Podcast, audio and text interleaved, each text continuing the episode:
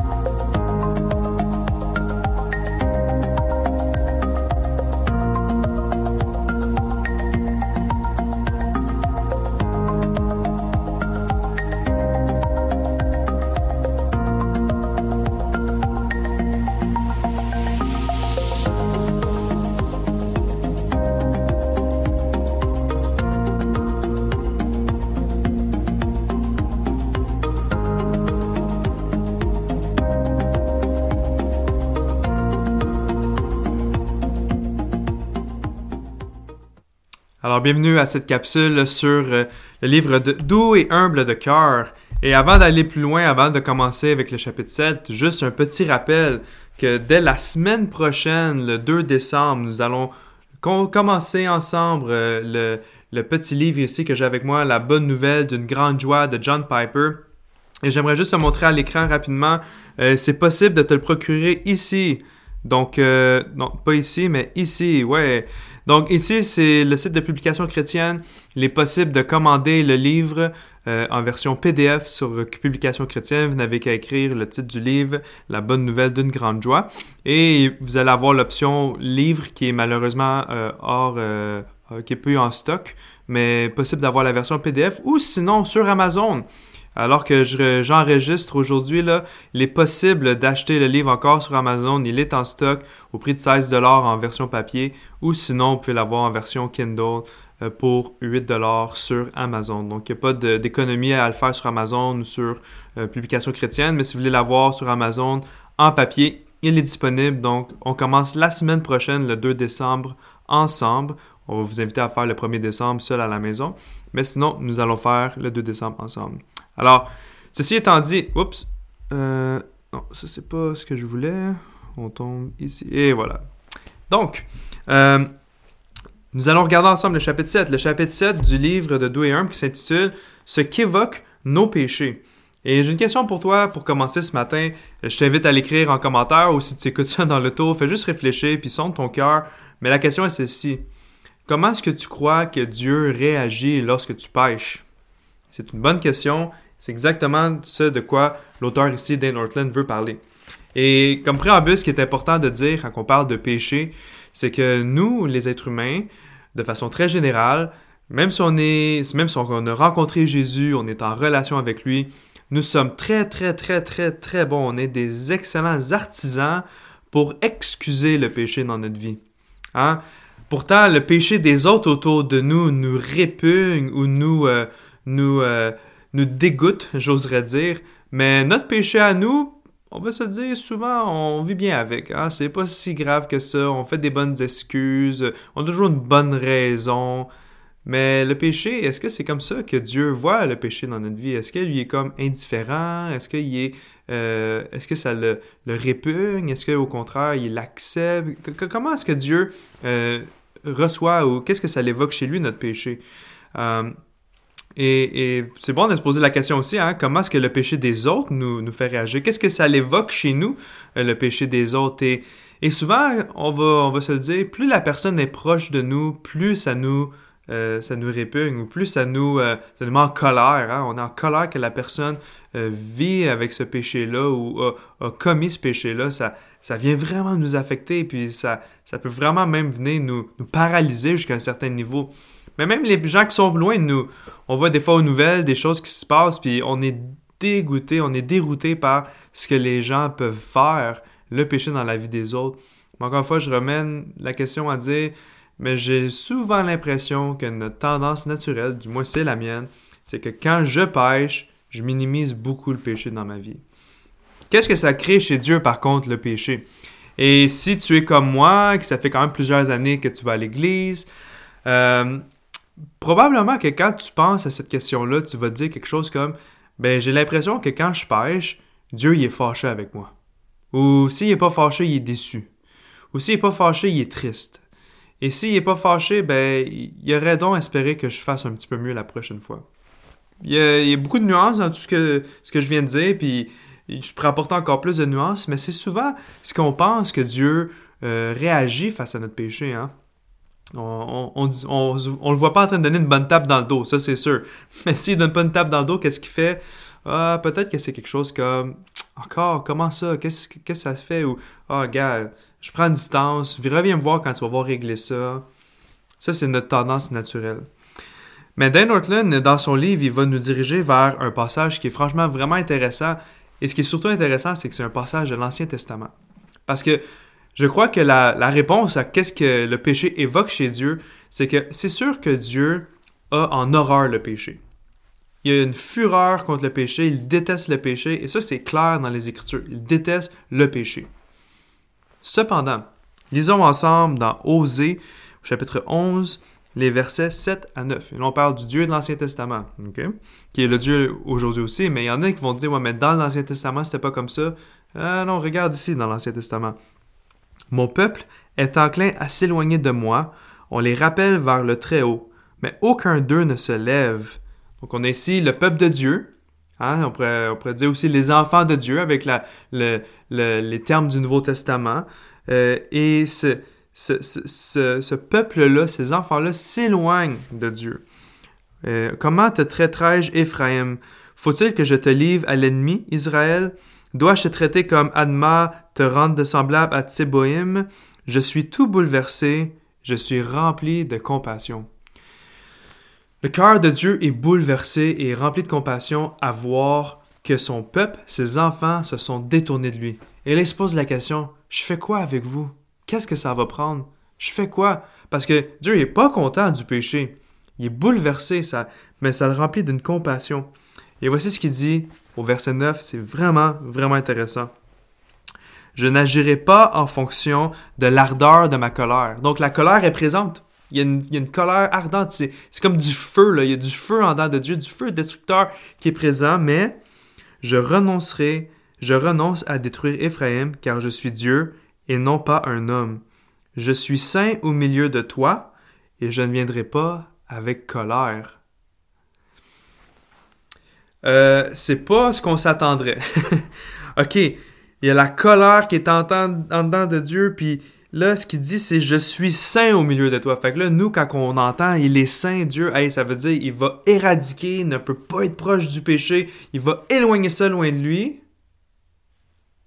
Euh, non, je suis saint au milieu de toi, mais je ne viendrai pas avec colère. Donc, est-ce que, qu'est-ce qui se passe? Est-ce que Dieu se contredit lui-même? Est-ce que Dieu est en train de, de, se faire violence dans un sens? Qu'est-ce qui se passe? Eh bien, le principe, je pense, qui est vraiment intéressant, c'est ça que Dane parle dans son livre, justement, c'est que Dieu, c'est vraiment, c'est un papa. Et le peuple, c'est ses enfants. Et c'est comme, euh, moi, je suis l'enfant de Dieu, et Dieu est mon papa céleste. Et en tant que papa, c'est comme si le papa regardait ses enfants, puis voyait la condition de leur cœur. Il s'arrête pas juste à l'action, il s'arrête pas juste à, la pensée, il s'arrête pas juste au, à ce qui est dit ou ce qui est fait. Le péché est beaucoup plus que ça. Le péché, c'est pas juste les actions que j'ai mal faites ou les choses immorales que j'ai pu faire. Non, le péché, c'est à la base une condition du cœur. Il faut le voir comme une maladie quasiment, qui nous affecte tous. Et, c'est comme si moi, il n'y a pas longtemps, euh, je suis allé à l'hôpital avec, mon, euh, mon plus jeune, Gabriel. On a passé trois nuits à l'hôpital. Et il y avait une gastro avec une otite, puis il était, ça faisait des, un mois qu'il était malade, puis là, ça avait juste pris le dessus sur lui. Vous savez quoi? J'étais fâché contre sa maladie. J'étais fâché qu'il soit encore malade. Ça me faisait de la peine. J'étais vraiment bouleversé. Mais j'étais aussi rempli de compassion. Ah, oh, qui faisait pitié. Puis je voulais être avec lui, puis il n'était pas question que je laisse tout seul. Vois-tu, puis c'est ça le regard que Dieu a envers ses enfants. Si tu es un enfant de Dieu ce matin, Dieu te regarde pas en voulant dire Ben voyons donc, t'as encore fait ça. Dieu voit beaucoup plus loin. Dieu voit la condition, Dieu voit la maladie, Dieu voit que c'est brisé en dedans de toi. Et ça, c'est pas de dire que ah, tu n'as aucune responsabilité dans ton péché. C'est pas ce que je dis. Ce que je dis, c'est que tu as une condition à l'intérieur de toi qui est malade, qui est brisée. Et Dieu regarde ça, il voit ce que ça produit et il est bouleversé, rempli de compassion. Ça, c'est le Dieu de la Bible. Mais nous, ce qu'on fait souvent, c'est qu'on croit que ce que notre, péché évoque, la condition de notre cœur évoque, c'est que Dieu veut prendre une distance par rapport à nous. Dieu veut nous rejeter. Dieu est juste fâché contre nous, puis il dit Arrange ta vie, change ta façon de vivre, et là, je vais me rapprocher de toi. Comme si on pouvait nous-mêmes, en nous-mêmes, trouver le remède pour être des meilleures personnes plus morales. C'est pas ça le cœur de Dieu du tout. Le cœur de Dieu dit plutôt Je vais venir avec toi je suis rempli de compassion pour toi. Je vais marcher avec toi. Je te comprends. C'est ça que Dieu dit. Et Dieu est rempli de compassion. Et au lieu de rejeter et de détruire, il renonce à ça. Parce que c'est en dedans de lui, lui, voudrait juste carrément éradiquer, détruire ça. Et même, c'est une bonne question. Pourquoi est-ce que Dieu n'a pas juste complètement éradiqué le péché en ce moment? Pourquoi est-ce que le péché demeure? Eh bien, on vit aujourd'hui avec l'espérance qu'un jour, ça va être complètement éradiqué, premièrement. Et deux, fait c'est pas que c'est pas dans son plan du tout. Mais là, on se dit, OK, mais pourquoi maintenant? Eh c'est parce que la façon de pouvoir de rentrer dans la famille de Dieu, c'est en lui faisant confiance qu'il a payé pour notre péché. Mais s'il n'y avait plus de péché, il n'y aurait plus moyen de faire confiance à Dieu comme étant notre sauveur. Et, alors que le péché va être éradiqué, il n'y aura plus l'opportunité d'entrer dans la famille de Dieu. Donc si aujourd'hui tu luttes encore avec ton péché, sache que c'est parce que Dieu veut continuer de, te révéler, de se révéler à toi comme étant le bon papa que tu as besoin. Peut-être que tu le connais déjà, Dieu, mais c'est peut-être le temps de dire, OK, Dieu, tu es un bon papa. Je veux me rapprocher de toi, je veux continuer de te faire confiance. Mais peut-être que tu écoutes ça ce matin et que tu n'as pas cru Jésus comme ton papa. Eh bien, il n'est pas trop tard. C'est maintenant le temps de dire, OK, je vois ma condition, je vois que je suis malade, j'ai besoin d'un sauveur, j'ai besoin d'aide. Et Jésus va répondre à l'appel et veut t'offrir cette aide. Il veut marcher avec toi, il veut t'aider, il veut que tu puisses renoncer à ton péché. Vois-tu, souvent, ce qui arrive quand on pêche, c'est qu'on va se culpabiliser. Hein, quand on pêche, on, va chercher à se cacher, comme Adam et Ève dans le jardin. On va essayer même de minimiser, excuser le péché, mais à chaque fois qu'on fait ça, c'est comme si on prenait la grâce de Dieu on la jetait aux poubelles. On regarde Dieu le Père et on dit ce que tu m'as pardonné, j'en veux pas. Je ne veux pas ton pardon. Je ne veux pas ta grâce. J'aime mieux moi-même mettre sur mes épaules le poids de mon péché. Et Dieu est à côté puis il te regarde puis il dit Mais mon fils, j'ai fait ça pour toi. Et nous on dit Mais j'en veux pas de ce que Jésus a fait. C'est moi qui vais porter le poids de mon péché. Voyez-vous, c'est, vraiment tordu. Et la raison pourquoi on ramène ça à nous puis on vit la culpabilité, c'est parce qu'on ne croit pas que Dieu renonce à sa colère. On ne croit pas que Dieu démontre la compassion envers ses enfants. Maintenant, Dieu est un Dieu de justice, un Dieu qui est saint. Et oui, effectivement, ceux qui ne sont pas ses enfants vont devoir vivre la colère de Dieu éternellement. Et, ça, ça nous attriste. On, veut qu'ils puissent connaître l'amour de Dieu. Ça devrait nous, nous motiver, nous propulser à le faire connaître à ces gens-là. Mais si tu es un enfant de Dieu ce matin, Dieu a renoncé à sa colère sur toi. Et c'est le Fils Jésus que nous dit la parole dans Jean. Jésus est devenu la victime expiatoire, la victime qui a reçu toute la colère de Dieu afin que toi et moi ne subissions pas la colère de Dieu. Alors, qu'est-ce qu'évoque notre péché? Notre péché évoque la compassion. Notre péché évoque l'amour.